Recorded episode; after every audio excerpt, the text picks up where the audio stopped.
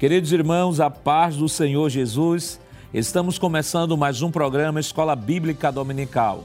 Obrigado por sua companhia e que Deus abençoe você e toda a sua família. Hoje iremos estudar a 11 lição deste trimestre com o tema O zelo do apóstolo Paulo pela sã doutrina. Iniciaremos o assunto desta lição definindo a palavra zelo e situando-a dentro da proposta da lição. Falaremos do apóstolo Paulo e de seu zelo pela igreja e pela sã doutrina, bem como de quais heresias ele combateu em sua época como um zeloso apologista. Por fim, falaremos das exortações paulinas aos obreiros e à igreja quanto aos futuros ataques à sã doutrina. Você quer aprender mais sobre este importante assunto? Então fique conosco no seu programa Escola Bíblica Dominical. Você sabia? A palavra zelo, conforme o dicionário OAS, significa grande cuidado e preocupação que se dedica a alguém ou algo. Teologicamente, pode ser definido como desvelo ardente por alguém. Vejamos o que nos diz o nosso texto áureo. Tem cuidado de ti mesmo e da doutrina. Persevera nestas coisas, porque, fazendo isto, te salvarás tanto a ti mesmo como aos que te ouvem. 1 Timóteo, capítulo 4, versículo 16. A verdade prática nos diz: a Igreja de Cristo é a única instituição divina na terra que preserva e defende a sã doutrina diante dos enganos e males das heresias. O objetivo geral de nossa lição é asseverar o zelo pela sã doutrina. Os objetivos específicos da lição de hoje são três. Primeiro, conceituar e correlacionar ortodoxia e heterodoxia. Segundo, advertir a respeito da ameaça da corrupção doutrinária. E terceiro, apresentar a igreja como a guardiã da sã doutrina. A leitura bíblica em classe para a lição de hoje está escrita em 1 Timóteo, capítulo 6, versículos 3 ao 6, versículos 11, 2 Timóteo, capítulo 3, versículos 14 ao 17. Acompanhe conosco. Se alguém ensina alguma outra doutrina e se não conforma com as sãs palavras de nosso Senhor Jesus Cristo e com a doutrina que é segundo a piedade, é soberbo e nada sabe, mas delira acerca de questões e contendas de palavras, das quais nascem invejas, porfias, blasfêmias, ruins suspeitas, contendas de homens corruptos de entendimento e privados da verdade, cuidando que a piedade seja causa de ganho, aparta-te dos tais. Mas é grande ganho a piedade com contentamento. Tu, porém, permanece naquilo que aprendeste e de que foste inteirado, sabendo de quem o tens aprendido, e que, desde a tua meninice, sabes as sagradas letras, que podem fazer-te sábio para a salvação, pela fé que há em Cristo Jesus. Toda a Escritura, divinamente inspirada, é proveitosa para ensinar, para redarguir, para corrigir, para instruir em justiça, para que o homem de Deus seja perfeito e perfeitamente instruído para toda boa obra. Para comentar a nossa lição hoje, contamos com a participação do evangelista irmão Alessandro Barreto. Pai, irmão Alessandro. A paz do Senhor, pastor Nando Jackson. E contamos também com a participação do auxiliar e professor irmão Jonas Santana. Pai, irmão Jonas. Paz do Senhor, pastor Nando Jackson. Queridos irmãos, esta semana estamos na 11 lição, caminhando já para a finalização da nossa, do nosso trimestre, nesse trimestre maravilhoso em que estamos estudando a vida do apóstolo Paulo, seu ministério. E a lição desta semana vai falar sobre o zelo do apóstolo Paulo pela sã doutrina.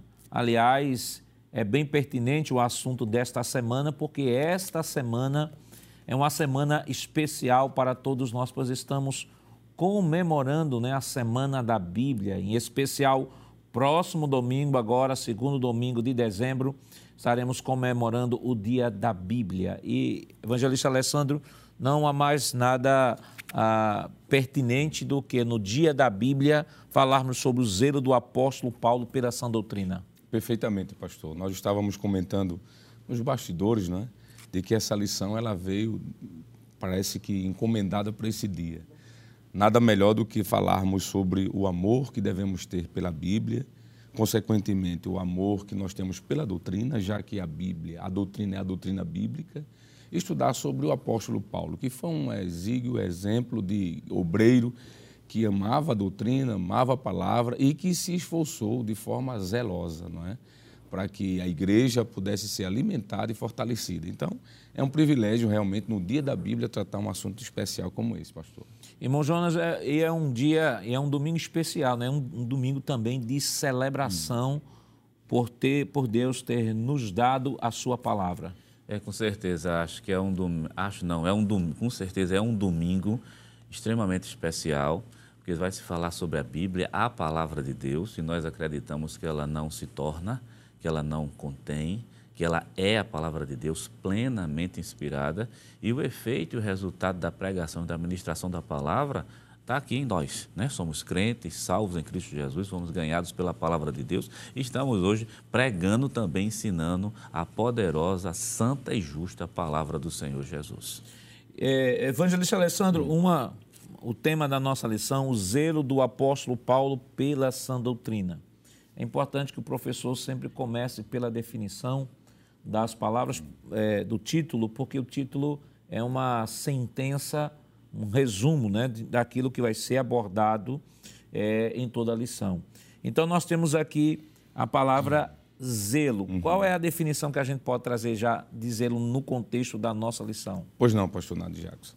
É, o dicionarista Antônio Wise, ele disse que zelo significa grande cuidado e preocupação com que se dedica a alguém ou a algo. Grande cuidado e preocupação. Acho que foi muito pertinente essa definição do Dr. Wise. É, teologicamente falando, pastor, nós podemos dizer que zelo é o desvelo ardente que alguém tem por algo. O cuidado, não é? o zelo vem da expressão, por exemplo, grega zeim, que significa borbulhar, significa ferver. E essa expressão zelo, ela é muito presente, vamos dizer assim, no ministério do apóstolo Paulo. Por exemplo, no capítulo de número 22, e o versículo 3 do livro de Atos dos Apóstolos, escrito por Lucas, Paulo diz assim: Quanto a mim, sou judeu, nascido em Tarso, da Cilícia, e nesta cidade, criado aos pés de Gamaliel, instruído conforme a verdade da lei de nossos pais, e ele diz assim: zeloso de Deus, como todos vós hoje sois. Então ele diz isso, que ele era alguém zeloso, cuidadoso. Ele prezava, prezava e preservava aquilo que tinha aprendido. E o interessante é que esse zelo de Paulo, esse, cuidou, esse cuidado, essa preocupação, essa dedicação com o que ele fazia no judaísmo, pastor, ele traz para o cristianismo. Por isso que a definição de zelo é importante. Só concluindo aqui, Gálatas 1 e o versículo 14, ainda falando sobre esse zelo de Paulo, esse grande cuidado e preocupação que ele tinha pela palavra, ele diz assim, 1 e 14 de Gálatas. E na minha nação excedia em judaísmo a muitos da minha idade, sendo, ele diz aqui, olha, extremamente zeloso das tradições de meus pais. Esta expressão, extremamente zeloso, fala justamente dessa preocupação, dessa dedicação que o apóstolo tinha com o judaísmo, que agora é transferida, é claro, para o cristianismo. É o que ele diz a Timóteo no capítulo 1, versículo 1 Timóteo capítulo 4, versículo 16, ele diz, Timóteo, tem cuidado de ti mesmo e da doutrina. Essa expressão cuidado, pastor, está relacionada ao zelo que ele pede que o apóstolo tenha. E quando ele escreve a Tito, no capítulo 2, versículo 7, ele diz, Tito, tenha cuidado na doutrina, e na doutrina mostra incorrupção, ou seja, zelo. E é importante até chamar a atenção do professor esta semana, né? Nós temos, já que estamos falando sobre o zelo do apóstolo pela sã doutrina, temos as epístolas pastorais, né? 1 e 2 Timóteo, a epístola de Tito. São epístolas que é importante que o professor esta semana esteja lendo, né, irmão Jonas? Se debruçando, porque são muito ricas na demonstração deste zelo do apóstolo pela sã doutrina, como também na orientação daquele de Timóteo e de Tito uh, com relação a heresias e as falsas doutrinas que estavam tentando adentrar o seio da igreja. Com certeza, pastor. E o senhor, quando falou dessa questão das, das epístolas, né? que essas epístolas são motivadas, na verdade, pelo zelo que o apóstolo São Paulo tem em relação ao cuidado da igreja. Aí se faz lembrar, segundo o livro aos Coríntios, capítulo 11 e o versículo número 2, um versículo muito conhecido, que demonstra todo esse zelo que o apóstolo São Paulo tem, e é justamente com base nesse zelo que Paulo escreve essas epístolas que o senhor é, menciona. 2 Coríntios, capítulo 11, versículo 2, diz assim, Porque estou zeloso de vós com o zelo de Deus, porque vos tenho preparado para vos apresentar como a virgem pura ao marido, a saber, a Cristo. É muito interessante observar essa primeira sentença que Paulo diz assim: Estou zeloso por vós com zelo de Deus. Quer dizer, não é um zelo simplesmente humano, ele não está preparando aquela igreja para ele, ele está preparando aquela igreja como sendo a noiva, é assim que ele compara, e uma noiva virgem, ou melhor, que não pode ser tocada, uma noiva que tem que ser preservada para apresentá-la a Cristo. Então, isso já demonstra o zelo do apóstolo São Paulo. Claro que esse zelo vai se fazer presente que nas epístolas que o Paulo escreve, combatendo principalmente uma série de heresias que tentou invadir a igreja. No transcorrer do programa vai ser falado daqui de várias delas, né? Gente que queria abusar da liberdade em Cristo, pessoas que queriam escravizar os irmãos, e o apóstolo São Paulo tem a preocupação de chegar com o zelo do com a doutrina, para preservar das falsas doutrinas e preparar os obreiros. Né? Vem a recomendação, por exemplo, para Tito. Tito capítulo 2, versículo 7. Eh, versículo 7 é, na doutrina mostra incorrupção. E, de, e, e, o que dizer, por exemplo, de Timóteo, capítulo 4, versículo 16, né? tem cuidado de ti e da doutrina. Então, o zelo do apóstolo São Paulo, para responder a sua pergunta, pastor, se faz é, demonstrar da seguinte maneira, tanto na escrita, mostrando a doutrina pura, como também na preparação de obreiros. É aí que a gente vê o zelo de Paulo com o zelo de Deus. Irmão, irmão Alessandro, quando a gente fala é, como título da lição, né, sã doutrina, que na verdade é uma, é a terminologia paulina, né, sã doutrina. Uhum. Então, se existe uma sã doutrina, existe uma doutrina que não é saudável. O que é que a gente pode comentar sobre isso? Muito bem, pastor. É, quando Paulo escreve aos Gálatas, no capítulo de número 1, versículo 6, ele fala sobre esta situação de uma doutrina que não estava pura, ela estava enferma, ela não é sã. No capítulo 1, versículo 6, ele diz assim: Maravilho-me que tão depressa passasseis daquele que vos chamou a graça de Cristo para outro evangelho. Veja a expressão outro evangelho, o qual não é outro, mas há alguns que vos inquietam e querem transtornar o evangelho de Cristo. Mas ainda que nós mesmos, versículo 8, ou um anjo do céu vos anuncie outro evangelho, além do que já vos tenho anunciado, seja isso anátema. Então, essa expressão, pastor Nando Jackson, outro evangelho, aponta para uma doutrina diferente da qual o apóstolo Paulo tem ensinado à igreja. Ele é muito enfático quando ele diz que aquilo que ele recebeu do Senhor, aquilo ele ensinou primeira carta de Paulo aos Coríntios, no capítulo 11, a partir do versículo 1, ele vai dizer isso, bem como Gálatas, ainda, capítulo 1, versículo 11. Mas faço-vos saber, irmãos, que o evangelho que por mim foi anunciado não é segundo homens. Então veja, de que essa falsa doutrina, essa doutrina que não é sã, estava permeando ali algumas igrejas, principalmente aqui, no caso, citando a igreja da Ásia, a igreja dos Gálatas. Lá no capítulo 20 de Atos dos Apóstolos, quando ele está conversando com os presbíteros de Éfeso, ele diz: Olha, cuidado, porque entrarão no meio de vós lobos devoradores para arrebanhar pessoas, arrancar pessoas da igreja. E o que seria isso? A utilização, pastor, dessa doutrina que não é pura.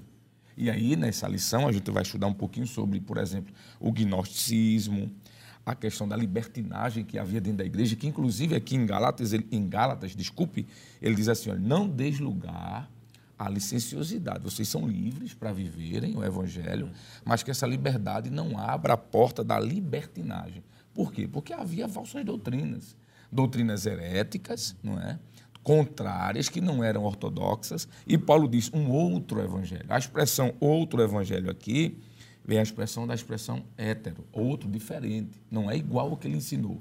Então, havia sim, pastor, doutrinas contrárias ao cristianismo E Paulo é um ferrenho defensor da doutrina bíblica, é por isso que ele usa essa expressão, sã doutrina. Não usa uma doutrina enferma, usa a doutrina que é pura, que é sã. E falando de doutrina sã, né, é claro, está falando da doutrina cuja fonte é o próprio Deus, Exatamente. cuja fonte é a Escritura. Porque quando falamos de doutrina, irmão, irmão Jonas, nós temos três fontes da doutrina. Uhum. Você tem a fonte divina, uhum. tem a fonte humana e tem a fonte demoníaca. Existe a doutrina que são dos homens, que não é de Deus e que também não é de fonte demoníaca. São, uhum. são doutrinas criadas pelos próprios homens. Isso a gente pode ver em Mateus, no capítulo 15, versículos 8 e 9, diz assim: Este povo honra-me com os seus lábios, mas seu coração está longe de mim. Mas em vão me adoram, ensinando doutrinas que são preceitos dos homens. E Jesus aqui está justamente combatendo a, a, a, aquela prática que havia na, entre os religiosos de sua época de que o comentário à Torá era mais importante do que a própria Torá. Então, e por conta disso, muitos ensinamentos foram construídos ao longo da história e esses ensinamentos passaram a se configurar como mais importantes até do que o próprio ensinamento da palavra. E aí Jesus pontua isso. Uma outra fonte de doutrina é a fonte demoníaca. Os demônios também elaboram doutrina, sim. Paulo diz isso em 1 Timóteo, capítulo 4, versículo 1, diz: Mas o Espírito expressamente diz que nos últimos tempos apostatarão alguns da fé, dando ouvido a espíritos enganadores e a doutrinas de demônios. Então, nós temos aqui três fontes: doutrina de Deus, doutrina de demônios e doutrina dos homens. Para a doutrina dos homens e para a doutrina dos, dos demônios, é o motivo pelo qual o apóstolo Paulo ele escreve estas epístolas pastorais para alertar a Timóteo para estar atento tanto à doutrina de demônio quanto à doutrina dos homens. Perfeito, pastor. E vale mencionar uma coisa aqui que foi até comentada pelo nosso evangelista, é, que foi Gálatas capítulo 1 e o versículo 8, tem algo bem interessante, porque o apóstolo São Paulo está fazendo essa distinção muito clara. Tem doutrina de demônio, tem doutrina, fruto realmente da, das atividades demoníacas, mas tem aquelas doutrinas fruto da especulação humana, que essas podem variar. As duas variam. Mas quando o apóstolo São Paulo fala da doutrina santa e pura, Veja o cuidado que ele tem no capítulo 1, versículo 8, que diz assim: Mas ainda, ainda nós mesmos, ou um anjo do céu que vos anuncia o outro evangelho. Paulo está dizendo, ainda que vem um anjo, mas quando ele se inclui, é aí que fica mais interessante. Ele diz assim: ainda que eu mesmo, que preguei para vocês, venha mudar aquilo que eu já tinha pregado, que eu seja considerado como anátema. Que ele está dizendo, a origem desse evangelho é uma origem divina, vem do céu, ele não muda, a doutrina humana muda né, fabricada pela especulação humana. As doutrinas demoníacas elas vão se adaptando, mas esse evangelho, independente do tempo, da hora, do ele não muda, ele é eterno. Então, mesmo que venha um anjo, ou eu que já preguei, se mudar, considere como anátema. E ele mostra aí a excelência da, é. da, da doutrina e a superioridade dessa doutrina, da sã doutrina, sobre toda e qualquer doutrina humana e doutrina dos demônios, que o apóstolo Paulo, irmão Alessandro, ele chega até se colocar numa situação e dizer assim: olha, ainda que eu esteja pregando, de repente, em algum momento, eu mude todo o meu discurso para diferente daquilo que eu prego hoje, porque isso foi resultado de um encontro que eu tive com Jesus, isso ele fala lá em Gálatas, no capítulo 1, né? Encontro que eu tive com Jesus. Se eu falar outra coisa, ainda que venha um anjo do céu, vocês não considerem e nem considerem o que eu estou dizendo, porque mais importante é aqui, é a revelação de Deus. Sem sombra de dúvida, pastor. E essa fala de Paulo também nos remete a uma informação que é preciso ser dita, dita quer dizer. É que ele estava dizendo, olha, o ensinador é passível de mudança. Quantos bons obreiros hoje são maus ensinadores, são heréticos? Verdade. Quantas heresias, quantos movimentos heréticos, pastor, heterodoxos, saíram de dentro do movimento puro? Muitos. Por quê? Porque mudaram. Deixaram de usar uma sã doutrina e hoje estão ensinando uma doutrina doentia. Por isso que Paulo disse: mesmo que eu, apóstolo, que recebi a revelação de Deus, venha mudar. Considere, se for diferente do que eu já ensinei, como anátema. É, quando ele escreve, por exemplo, só concluindo aqui, primeira carta aos Coríntios, no capítulo 15, e o versículo 1, ele vem falar da tradição que ele recebeu, a igreja, né?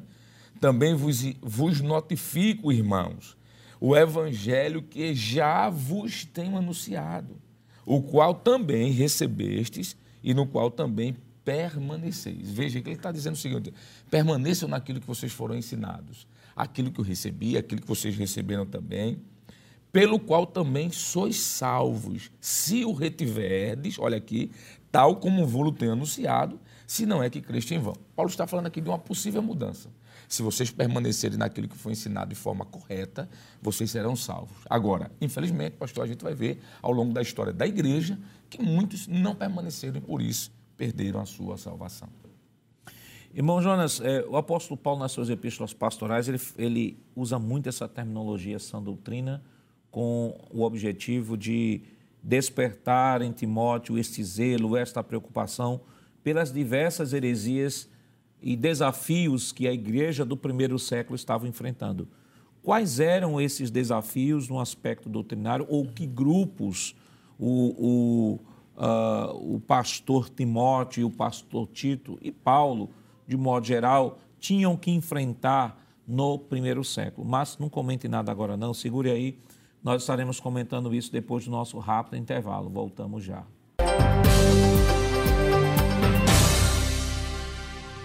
Queridos irmãos, estamos de volta em seu programa Escola Bíblica Dominical, esta semana estudando a décima primeira lição que tem como título O Zelo do Apóstolo Paulo pela Sã Doutrina. E no bloco anterior nós deixamos a pergunta né, sobre os, quais os principais desafios que o apóstolo Paulo, que Timóteo, que Tito e os apóstolos, de um modo geral, tinham no primeiro século em face às diversas heresias que existiam. Quais eram essas heresias ou que grupos estes é, apóstolos, ou no caso Tito e Timóteo, tinham a enfrentar, irmão Jonas? É bom lembrar, pastor Jonas, que se além dos problemas externos, né, que são das perseguições, vem esses problemas internos que se geraram no seio dessa jovem igreja cristã. Que a gente pode mencionar, o, texto bíblico dá, deixa claramente quais são esses grupos. A gente tem o gnosticismo, tem aquele liberalismo ou a libertinagem exaltada, o aceitismo exaltado e, por fim, a questão do judaísmo. Esses são os grupos que mais se apresentaram no seio dessa jovem igreja cristã, que tanto trouxe problema para São Paulo, para Tito, para Timóteo. E é bom mencionar que esses problemas não vão ficar restritos ao século I, não. Esses problemas vão se arrastar aí há bastante, há bastante século. Concernente a, a, aos gnósticos, né? pelo menos o primeiro grupo, que é bom deixar claro que os gnósticos existe duas linhas de tradição. Né? Há uma tradição que diz que eles vão surgir na, na Babilônia, quer dizer, isso mais em decorrência de achados arqueológicos, mas eles vão se fazer mais presentes realmente na Grécia Antiga eles têm, existe uma documentação muito mais farta sobre ele. Que o gnose significa, na verdade, conhecimento, ora também é traduzido por sabedoria, também significa que há ritos de iniciação dentro do próprio mundo gnóstico, existe toda uma tradição mitológica que isso é passado, que foi passado para grupos. É bom deixar claro que na própria Grécia os gnósticos não estão, eles existiam, mas não, é, não eram grupos tão assim conhecidos como, feitos outros, porque era um grupo mais restrito. Mas no seio do cristianismo, uma coisa interessante.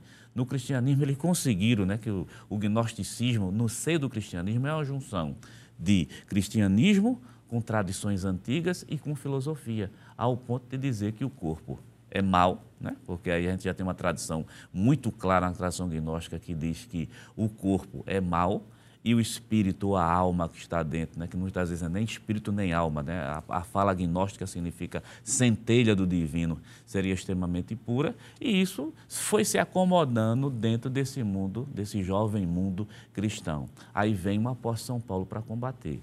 Mas é bom mencionar uma coisa: por que se transformou? Era tão difícil.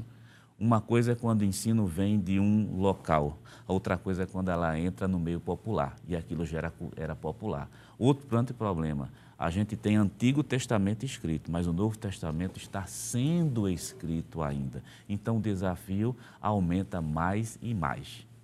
Irmãos, irmão Alessandro, nós tínhamos é, no primeiro século, é, o gnosticismo pode-se dizer que era a principal dor de cabeça dos apóstolos do primeiro século, considerando que a, carta aos Colossenses, carta aos Colossenses, primeira epístola de João, livro de Judas, segunda Pedro, foram epístolas escritas justamente para combater esse tipo de mal. Uhum. Então, quando a gente se depara com esse grande desafio gnóstico, que tinha, tinha uma faceta muito grande, como o irmão Jonas colocou, né? Ele, dependendo da igreja, ele se comportava de uma forma. Por exemplo, o gnosticismo na igreja de Corinto, ele, ele tinha a crença de que o corpo deveria ser destruído e que isso para purificar a alma. Só que essa destruição valorizava a libertinagem. O camarada poderia é, viver uma vida dissoluta, uma vida completamente voltada para a prostituição. Já o, o gnosticismo de Colosso, ele tinha uma prática diferente, era a seta. Enquanto esse aqui, o indivíduo poderia, em Corinto, dar evasão aos seus desejos carnais, na igreja de, de Colosso, ele primava pela supressão desse desejo. Isso que o apóstolo Paulo fala em Colossenses capítulo 2, versículos 20 ao 23. Então, era uma seita, era uma heresia que trazia grandes prejuízos para a igreja do primeiro século. Sem sombra de dúvida, pastor. Tanto os libertinos quanto os ascetas, eles trouxeram prejuízos grandiosos para a igreja. E é bom dizer não esquecer desse detalhe, de que eles estavam, entre aspas, infiltrados na igreja. É por isso que quando o apóstolo João escreve, ele diz, olha, aqueles que saíram de nós não eram dos nossos. Eles estavam com doutrinas completamente é, diferentes daquilo que nós aprendemos do Senhor Jesus e também daquilo que foi nos passado pela própria tradição ortodoxa da igreja. Falando sobre essa questão dos libertinos, pastor, a gente, para contextualizar a, a, a mensagem, a gente pode trazer para os nossos dias. Essa ideia, por exemplo, de que o corpo é inerentemente mau e por isso eu posso entregar ele de forma desenfreada aos desejos sexuais e fazer aquilo que eu quero, porque necessariamente isso não vai atrapalhar nada na minha comunhão com Deus, porque o corpo em si é ruim, só o que é bom, o que é espiritual. Trazendo para os nossos dias, a gente começa a identificar alguns movimentos que se dizem, pastor, é, é, protestantes, evangélicos, cristãos, que não estão nem aí para a questão da vida pia, de santidade, dos bons costumes, e entregam o, o seu corpo a devassidões sexuais, orgias. Eu fiquei horrorizado, por exemplo, há alguns dias passados, claro, não vou mencionar nome aqui, de um pseudo movimento chamado cristão, em que os seus líderes abriram uma boate gospel em que os, os seus membros estavam ali dançando e provavelmente disse a reportagem que não havia bebida alcoólica, mas eu não duvido que por trás daquilo houvesse. E havia, pastor, um conhecimento em que as pessoas que nunca se viram podiam ali se namorar, se abraçarem, e aí por diante. Isso parece um pouquinho com os libertinos que Paulo combateu tanto, que eram gnósticos dentro da igreja da Galácia. Né? Paulo diz: olha, vocês não podem dar liberdade a ocasião, a carne, para viver uma vida, vamos dizer assim, faz o que quer e Deus vai te abençoar e no final vai ser salvo. Há textos, por exemplo, como 1 Coríntios capítulo 6, versículo 19 e 20, que Paulo disse, não sabeis vós que o vosso corpo é templo e morada do Espírito Santo? Ora, se o meu corpo é templo e morada, eu não posso fazer o que eu quero com o meu corpo, eu tenho que, eu tenho que zelar por esse corpo, não é? Aquilo que eu faço no corpo tem uma ligação direta com o meu próprio espírito. Romanos capítulo 8, versículo 8 e 2 Coríntios 7, versículo 1, Paulo deixa claro de que há uma interligação entre corpo, alma e espírito. Aquele texto tão conhecido em 1 Tessalonicenses, capítulo 5, hum. versículo 23, que Paulo diz o seguinte, olha, permaneçam, estejam corpo, alma e espírito irrepreensíveis para a vinda do Senhor. Então essa ideia dos gnósticos de que o corpo pode fazer o que quiser, vamos guardar só apenas o espírito e a alma, pastor, foi prejudicial demais à igreja houve, houveram vários problemas. E quando o senhor falou sobre aqueles, os chamados de asceta, que é o ascetismo, uhum. Era aqueles que diziam, olha, para a gente se viver, para a gente viver bem, a gente não vai entregar o corpo à libertinagem, mas a gente vai se autoflagelar, não vai se casar e vamos abafar esse desejo carnal para que o espírito e a alma estejam puros. Inclusive eram contra casamentos. Aí Paulo diz: isso é errado. Não existe nenhuma orientação a respeito dessa questão do casamento. Pelo contrário, Paulo diz: vocês têm que casar mesmo. Nós temos alguns textos aqui, como por exemplo, capítulo 7 de 1 Coríntios, versículo do 1 ao 4, e também Gálatas 5 e 16. Então, pastor, esses dois movimentos que são gnósticos, tanto os libertinos quanto os ascetas, que eram um tipo de gnosticismo, há mais de 70 tipos de gnosticismo. É, é, é, um historiador da igreja cristã chamado é, ele diz que havia 77 tipos de gnósticos. Esses são os dois mais conhecidos e que estavam infiltrados na igreja. E que, se a gente trouxer para hoje, pastor, a gente pode ver coisas parecidas. Infelizmente, aqueles que não pregam a doutrina sã. Além do gnosticismo, irmão Jonas, havia também os judaizantes, né? É. Vinham os judaizantes. Nós temos dois extremos. É. Um que procura desconectar uhum. a, a, o indivíduo como um ser completo. É claro que quando nós abordamos em diversas lições, quando está trazendo esse tema, corpo, alma e espírito, é, esse tema corpo, alma e espírito é abordado de maneira pedagógica e há essa separação pedagógica para facilitar a compreensão. Mas o homem é um ser completo, não se pode dissociar o corpo, a alma e o espírito. Como não pode se dizer que o homem só pecou na alma, mas não pecou no espírito, nem pecou no corpo, só pecou no corpo, Isso. não pecou na alma, não pecou no espírito. O homem é um ser completo. Quando ele peca, ele peca de maneira completa. Aí alguém diz assim: não, mas Ezequiel 18 diz lá: toda alma que pecar, essa morrerá, está dizendo que é alma. Mas ali é uma característica. É uma, é uma característica uh, da linguagem hebraica que vai falar a parte por um todo. Né? Não está necessariamente falando apenas de uma parte do corpo especificamente, mas está falando, a alma ali tem um significado do indivíduo como um ser completo. E nós temos também, irmão Jonas, ainda no primeiro século, falando ainda sobre as heresias, nós temos os judaizantes, que foi justamente o motivo pelo qual o apóstolo Paulo escreveu a carta aos Gálatas. É interessante que Atos dos Apóstolos, lá no capítulo 15, versículo 1 e, e o versículo 5, já, os, judaizantes já aparecem, né? com bastante força. O capítulo 15, versículo 1 diz assim, de Atos. Então alguns que tinham descido da Judéia ensinavam assim aos irmãos, se vos, se vos não circuncidade conforme o uso de Moisés, não podeis salvar-vos. Observe o que é que eles estão fazendo aqui. Quer dizer, e o versículo 5, só para a gente completar o pensamento, do capítulo 15 de Atos, versículo 5, diz assim: Alguns, porém, da seita dos fariseus, que tinham crido, se levantaram, dizendo que era mister circuncidá-los e mandar-lhes que guardasse a lei de Moisés. É bem interessante que logo no início da pregação, esses fariseus que se converteram, que creram em Jesus, mas quando estão no seio da igreja cristã, querem colocar a lei de Moisés como sendo uma espécie de pedágio para poder acessar a salvação. Ao ponto de dizer assim: se se vocês, no versículo 1, não se não circuncidar de conforme o uso de Moisés, vocês não podem ser salvos. Quer dizer, de um lado a gente tem uma doutrina filosófica gnóstica no seio da igreja, e do outro lado a gente tem um grupo que está tentando reduzir o cristianismo a uma mera seita judaica,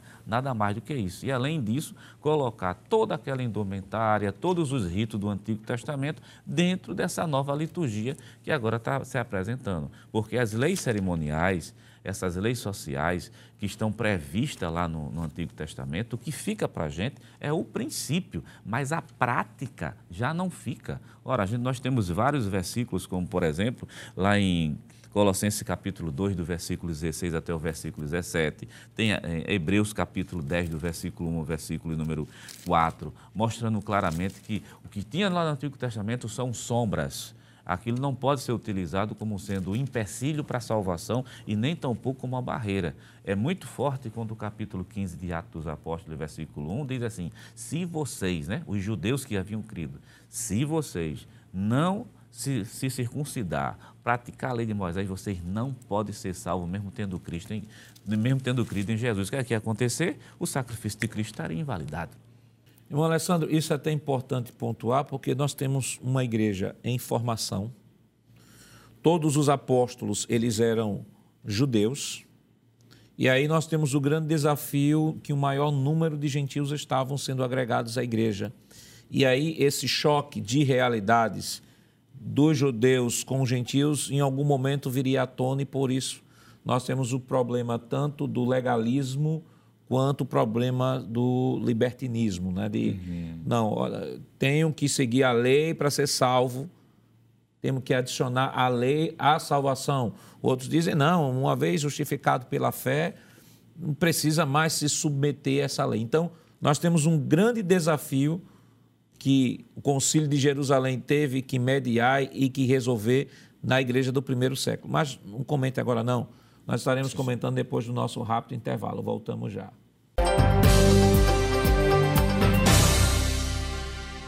Queridos irmãos, estamos de volta para o último bloco do seu programa Escola Bíblica Dominical. Esta semana, estudando a 11 lição, que tem como título O Zelo do Apóstolo Paulo pela Sã Doutrina. E no último bloco, irmão Alessandro, nós deixamos a pergunta né, do grande desafio da igreja que teve que ser mediado pelo Concílio de Jerusalém. Isso. A salvação, ela deve ser acrescida pela observação de algum princípio da lei ou, uma vez salvo, não precisa se submeter à lei? Esse, esse era o grande desafio que foi posto no Concílio de Jerusalém e respondido pelos apóstolos. Perfeitamente, pastor. E quando o senhor relembra essa questão, por exemplo, do legalismo judaico, né? estabelecer algumas regras, alguns ritos que é, são meios pelo qual os homens seriam salvos, é muito preocupante notar que isso acontece no início da igreja, né? no começo. Veja que foi falado aqui sobre o gnosticismo, que dentro do gnosticismo estava a questão do liberalismo ou do libertinismo, que são duas vertentes aí. Liberalismo mais pela questão da doutrina, libertinismo mais pela questão das práticas libertinas. Né? Aí vem agora o chamado legalismo. E o apóstolo Paulo, ele, ele responde essa pergunta sua quando no capítulo de número 2 da sua carta aos Efésios, do versículo 8, ele diz porque pela graça sois salvos, por meio da fé, e isso não vem de vós, é dom de Deus, não vem das obras, para que ninguém se glorie. Então, o apóstolo Paulo, o pastor, já responde essa questão do, do chamado legalismo judaico. Né? Os judaizantes, como foi citado aqui, é um termo teológico histórico também, não é? Esses que adentravam por esse pensamento que a doutrina verdadeira era aquela que se voltava para os ritos mosaicos, guarda de sábados, dias de festas, a prática da circuncisão e aí por diante. E, pastor, isso é tão preocupante porque a lição fala sobre o zelo do apóstolo Paulo pela sã doutrina.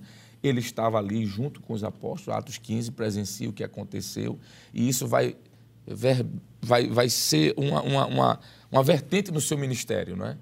procurar combater justamente esse desvio doutrinário.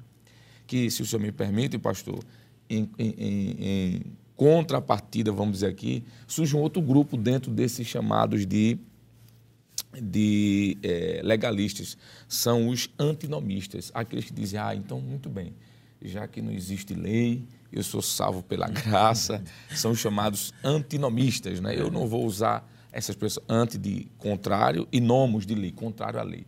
Eu não preciso da lei, não preciso da palavra, não preciso de rito, não preciso de nada. Então, sabe o que, é que eu vou fazer? Eu vou mergulhar de cabeça aí e vou fazer o que eu quero. E a graça, Desculpa a e a graça é justificada. É é quando Paulo diz, opa, não é assim. É. Segunda carta aos Coríntios, no capítulo de número 5, versículo 17, Paulo diz, aquele que está em Cristo, nova criatura é, as coisas velhas se passaram. Paulo diz, não é assim. Não é legalismo, mas também não é antinomismo, não é anti-lei. A lei tem coisas que podem ser utilizadas, freios, limites, que nós podemos utilizar, não para fim de salvação, mas para fim de regulação, é, no sentido de comportamento, de testemunho. Então, pastor, tentando responder a sua pergunta, é isso.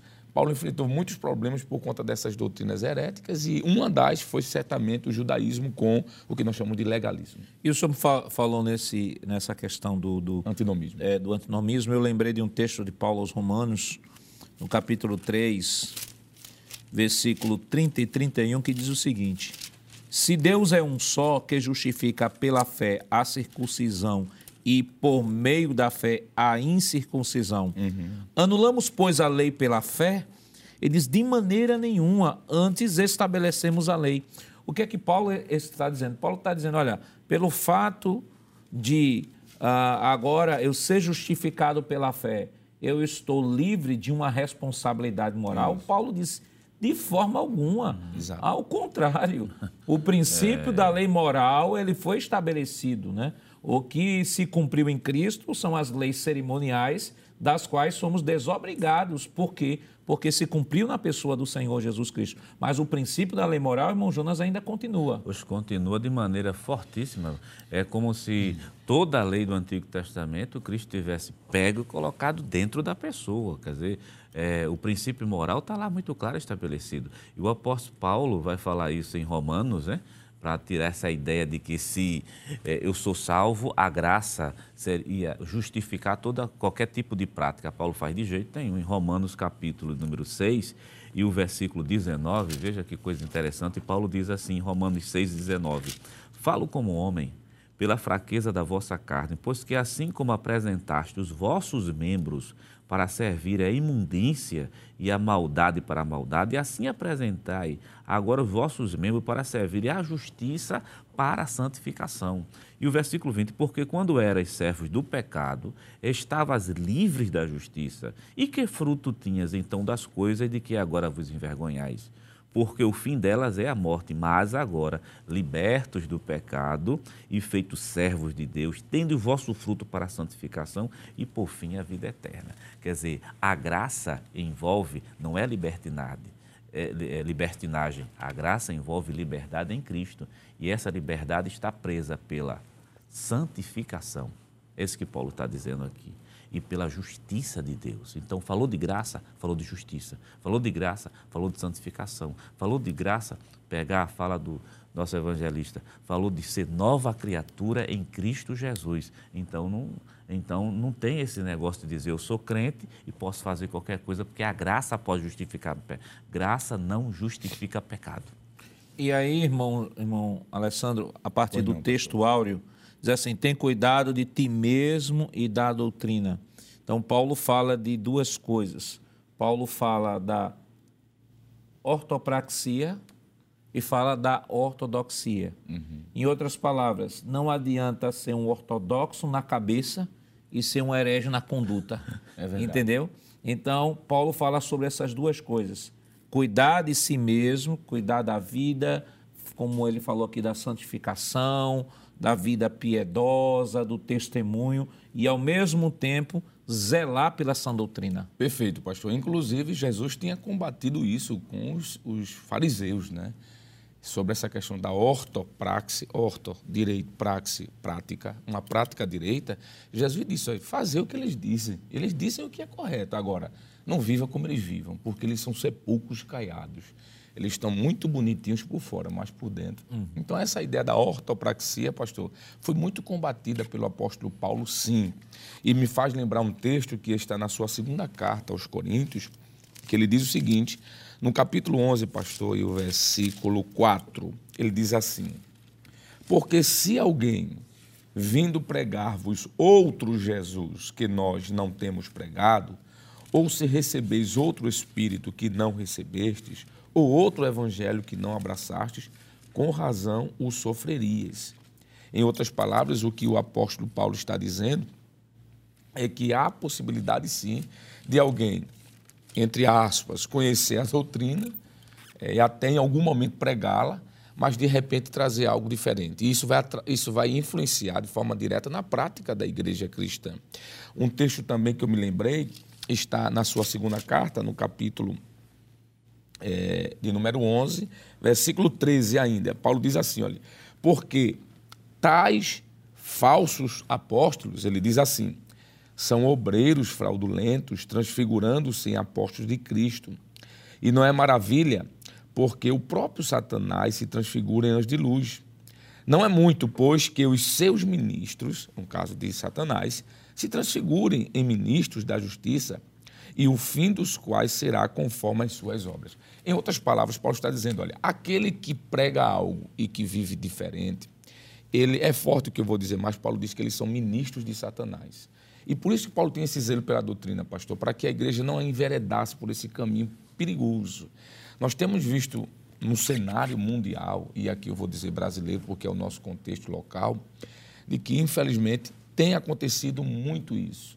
Em alguns, em alguns rebanhos, em alguns arraiais ditos por, é, por denominação é, cristã, que nós temos visto, pastor, uma prática totalmente diferente daquilo que se inicia, de que se ensina, quer dizer. Alguém até ensina algo é, aparentemente bíblico, mas quando você vai lá para a raiz das suas atitudes pós-culto, você diz: não, isso aí não é condizente com o que ele prega. Infelizmente. E tem levado um rebanho, principalmente de jovens, aproveitar aqui, pastor, para dizer de que nós temos, graças a Deus, uma igreja muito sólida no Brasil, não só em Pernambuco, mas no Brasil, que ainda retém a doutrina verdadeira. E que os ministros que pregam nessas igrejas, eles vivem de conformidade. É o que o senhor disse. É a ortopraxia junto com a ortodoxia, o ensino certo e a prática certa mas devemos ter cuidado com pseudos movimentos que tem lançado, pastor, que descaracterizam o templo, descaracterizam a forma de culto e, sobretudo, pastor, descaracterizam a doutrina, dizendo que a Bíblia não diz. E aí é onde entra as heresias. E, infelizmente, muitos são arrebanhados por esses lobos, como disse Paulo, cruéis. Irmão Jonas, como devemos cuidar da sã doutrina? Como é que a gente pode orientar o professor que nos acompanha no sentido de preservar? O que é que se pode fazer para preservar? Quais os primeiros passos que um professor de escola dominical ele pode dar no sentido da, de manter essa orientação paulina? Pronto, o primeiro passo ler as escrituras sagradas, uhum. amar a palavra de Deus e viver a doutrina. É como já foi estava sendo comentado aqui pelo senhor e pelo evangelista irmão Alessandro, é não somente ter versículo decorado, é estudar a Bíblia, amar a Bíblia, mas também vivê-la e praticá-la para que essa sã doutrina permaneça. Foi isso que Paulo disse a Timóteo, né? Tem cuidado de ti e tem cuidado da doutrina. Disse também a Tito, né? Na doutrina mostra incorrupção. Então, o primeiro passo é o amor à palavra, amor no sentido de vivenciá-lo também, não somente de decorar. Irmão Alessandro. Pastor, eu quero aproveitar e responder fazendo uma correção. Quando eu citei 1 Coríntios 11 e 3, eu terminei lendo o versículo 4, mas o versículo 3 diz: Mas temo que, assim como a serpente enganou a Eva com a sua astúcia, e aí responde de alguma forma a sua pergunta, uhum. assim também sejam de alguma sorte corrompidos os vossos sentidos e se apartem da simplicidade que é em Cristo. Então, eu acho que uma boa resposta para isso também, além do que foi dito pelo professor Jonas, é ter cuidado, pastor, para não ser enganado por esta serpente. Ter cuidado para não enveredar por um caminho de engano, porque o caminho do engano é a morte. Mas nós temos as Escrituras e é como nós aprendemos a bússola para o nosso caminhar. Além dessas orientações, nós temos, por exemplo, 2 Timóteo 1,13 quer manter o padrão das palavras que aprendeu, né? o que você aprendeu na escola dominical, mantenha, preserve, zele. 2 Timóteo 2,2 transmita exatamente o que aprendeu a outras pessoas fiéis em indônias, ou seja, é o discipulado contínuo. É né? Nós aprendemos e repassamos, e aquele que aprendeu de nós vai repassar para outro. 2 Timóteo 2,15 procure apresentar-se a Deus aprovado como obreiro que maneja bem a palavra da verdade. É o que já foi trabalhado aqui, uhum. a harmonia entre ortodoxia e ortopraxia. 2 Timóteo 3,14, permaneça no que aprendeu e lembre-se de quem o instruiu. Não vá atrás de sites, internet, de pregações é que estão aí pelas redes sociais, que quando a gente vai colocar sobre a peneira da Escritura, sobre o crivo da Escritura, não sobra praticamente nada nada. É muito mais palavras motivacionais, não há um fundamento bíblico e muitas vezes os pensamentos e as palavras de efeito que são ministradas, ela entra em choque com a doutrina bíblica. E 2 Timóteo 4, 5, seja equilibrado, suporte as aflições, faça o trabalho, cumpra os deveres do seu ministério. Prezado professor, assim como o apóstolo Paulo, devemos seguir zelosos em reter o genuíno evangelho tal qual recebemos. a fim de que não sejamos levados por vento de doutrina que tem sido propagados por diversos canais no tempo presente.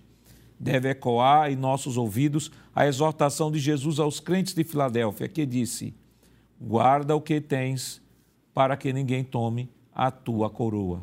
Que Deus continue lhe abençoando em nome de Jesus. Chegamos ao final do programa. Hoje estudamos sobre o zelo do apóstolo Paulo pela sã doutrina.